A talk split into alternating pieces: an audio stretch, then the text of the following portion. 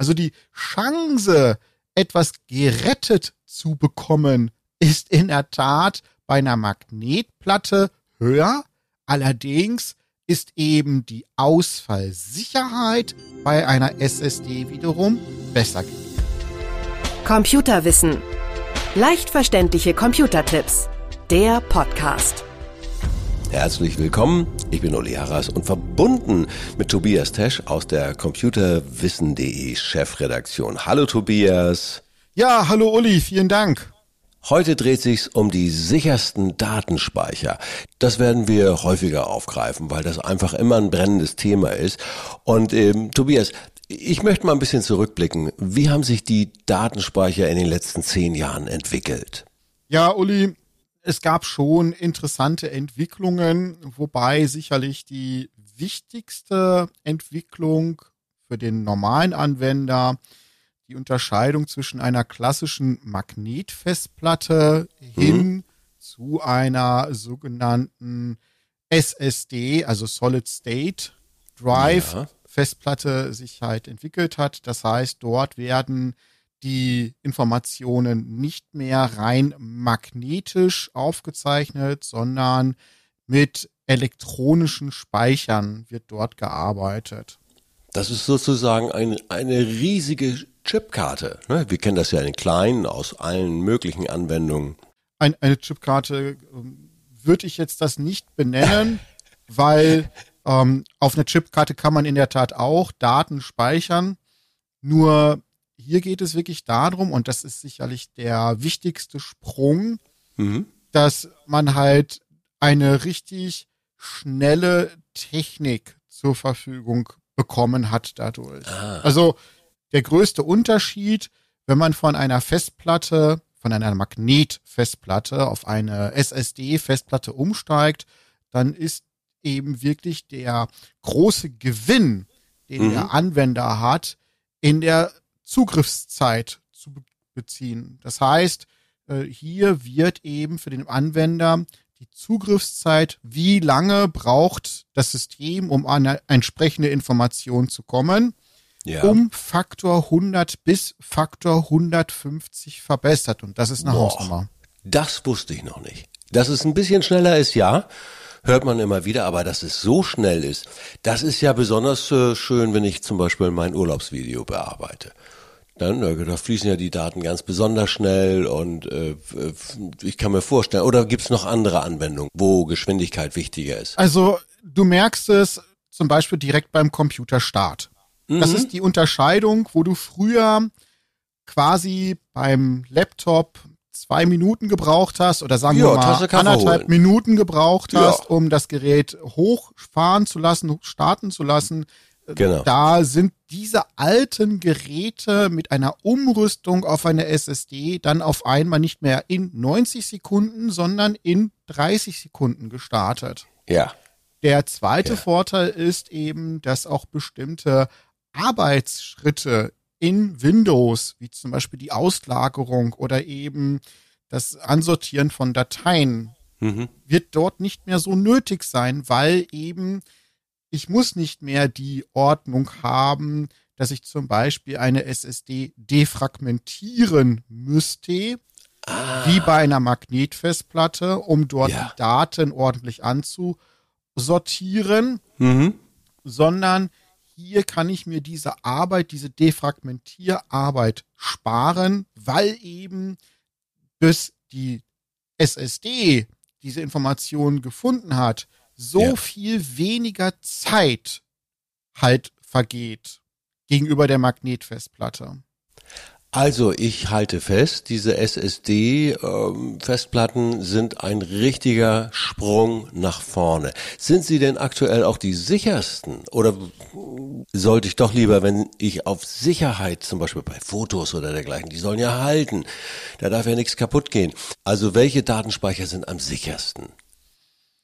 Dazu habe ich für dich eine Recherche getätigt und es gibt einen ganz großen Anbieter, der heißt Backblaze. Der gibt regelmäßig entsprechende Daten heraus zu seinen Serversystemen. Und Fakt ist, dass Backblaze festgestellt hat in ihrer entsprechenden Berichterstattung, dass dort die SSDs quasi doch besser sind, also sicherer sind, als eben normale HDDs, was die sogenannte Ausfallsicherheit anbelangt. Ja, das heißt, ist ja der Horror, ne? Das ist ja der Horror, wenn du dann irgendwann sagst, okay, ich muss das Ding einschicken oder für Tausende von Euro retten lassen. Gut, 2, 3 Backups, das hatten wir, das Thema. Also eigentlich muss das nicht passieren, aber trotzdem. Ja, da gibt es aber eine Krux bei, die, wenn man die Statistik eben nimmt von Backblaze, dann ist die Ausfallrate, also die jährliche Ausfallrate bei SSDs in etwa bei 1%. Ja. Bei HDDs ist die Ausfallrate grob gerundet bei etwa 1,4%. Das ist schon ein kleiner Unterschied. Das ist natürlich, wenn man das gegenüberstellt, schon eine Hausnummer. Ja. Keiner wünscht sich, dass das System ausfällt. Jetzt kommt das Aber. Wenn ich eine HDD, also eine magnetische Festplatte, einschicke zu einem Datenretter wie Kroll Ontrack zum Beispiel, dann ist die Möglichkeit, dass ich eine magnetische Festplatte gerettet bekomme, deutlich besser, als wenn ich eine SSD habe. Warum? Weil ich ja bei einer Magnetplatte wirklich diese Platten wie bei einer Schallplatte ausbauen kann und anderweitig versuchen kann, diese auszulesen. Bei einer SSD hingegen, da habe ich so kleine Chips, die kann ich nicht mal eben ausbauen und überprüfen, wie ich da an die Daten komme. Also die Chance, etwas gerettet zu bekommen, ist in der Tat bei einer Magnetplatte höher. Allerdings ist eben die Ausfallsicherheit bei einer SSD wiederum besser gegeben. So, Tobias, dann stelle ich jetzt einfach die Gretchenfrage. Wie sicherst du deine Daten? Sowohl als auch. Sowohl als auch. Ah. Also es kommt auf den Anwendungsfall an. Okay. Ich persönlich nutze eben einen sogenannten Festplattenverbund. Das heißt, ich habe da eine Box stehen, das nennt man NAS. Ich wollte gerade sagen, ja. Und in dieser NAS habe ich mehrere Festplatten, richtige Magnetplatten. Und da drauf wird bei mir entsprechend der normale Datenwust gesichert. Und ich habe gelernt, dass bei so einer, jetzt darf ich auch mal vielleicht mein Halbwissen präsentieren. Ich habe gelernt, dass bei so einer NAS die Daten auch so gespeichert werden, dass falls da mal eine Festplatte ausfällt, die wieder hergestellt werden können. Also innerhalb dieses Systems von diesem Festplattenverbund. Liege ich da richtig? Ja, wenn man eine entsprechende Ausstattung vorhält. Ja. Also NAS bedeutet erstmal nur, es handelt sich um eine Festplatte oder um einen Festplattenverbund. Netzwerk, verbundene Festplatte. Das ist eine NAS. Wie viele Festplatten da drin sind, das ist damit nicht beantwortet.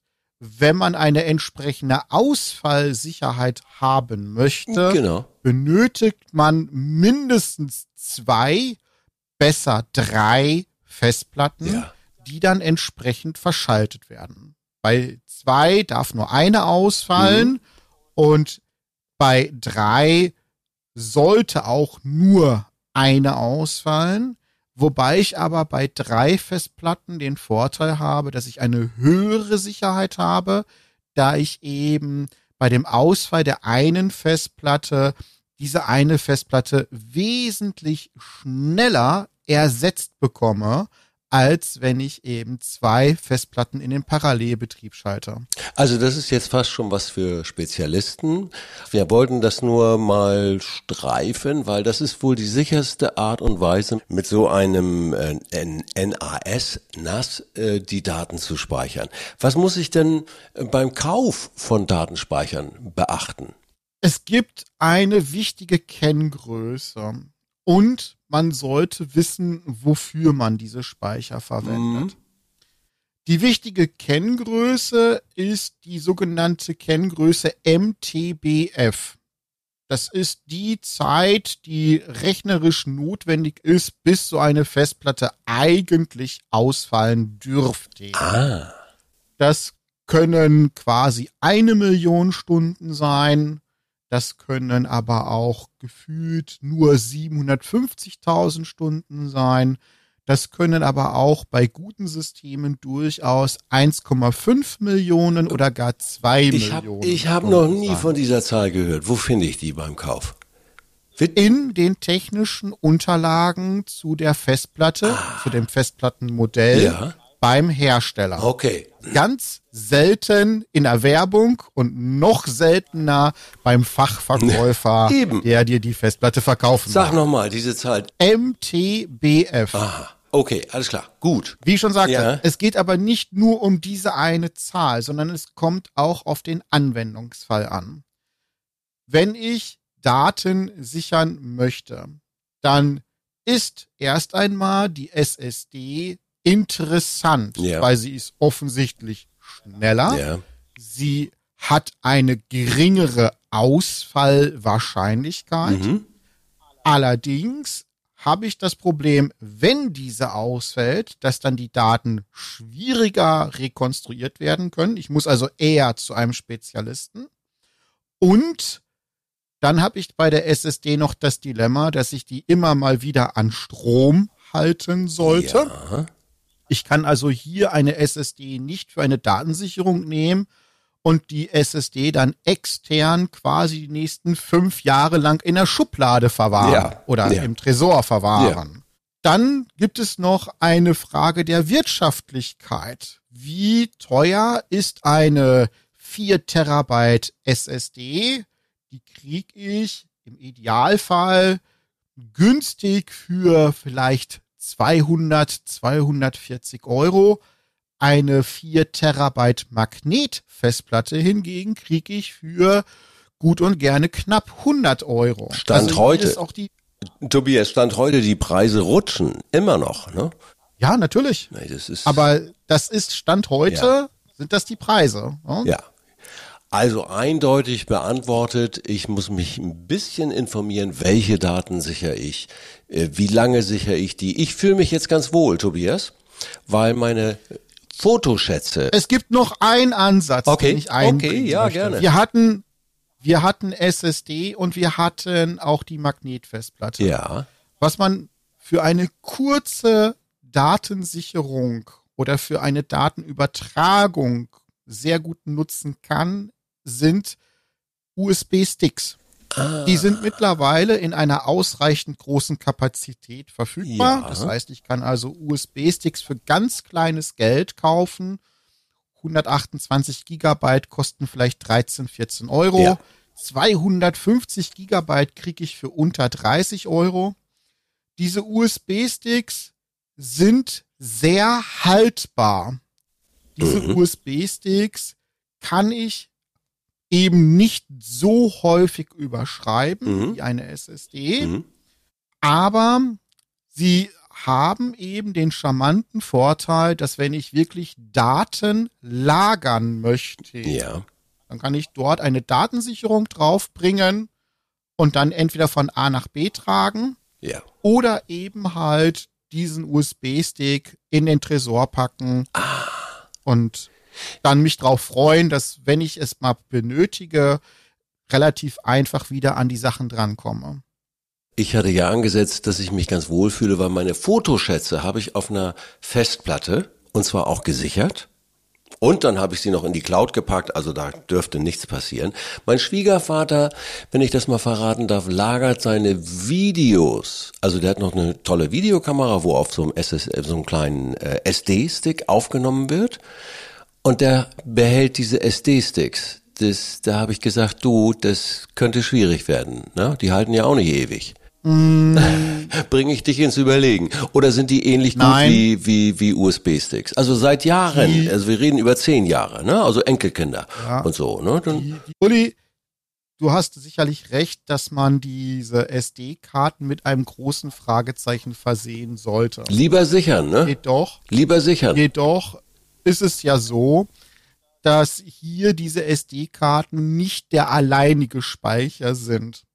Er hat damit eigentlich den Vorteil, dass wenn er ein bestimmtes Video sucht, er an zwei Stellen nachgucken kann. Einmal eben quasi in seiner Datenspeicherung und zusätzlich auf seiner SD-Karte, die er dann einfach nicht überschrieben hat. Ich bin mir nicht sicher, ob er sie gesichert hat auf dem PC. Dazu habe ich dringend geraten.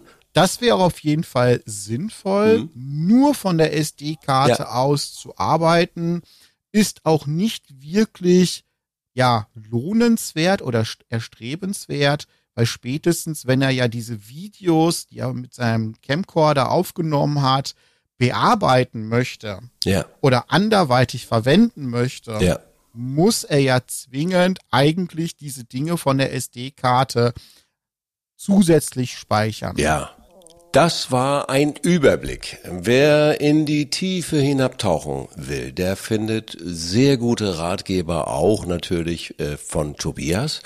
Und dazu gibt's einen Link hier in den Shownotes. Und ich danke dir, Tobias, für diesen Überblick und natürlich auch schon für einige Details, die ich noch nicht wusste. Tobias Tesch aus der Chefredaktion computerwissen.de war das. Tschüss! Ja, tschüss Uli und danke nochmal für die Möglichkeit. Gerne. Computerwissen. Leicht verständliche Computertipps. Der Podcast.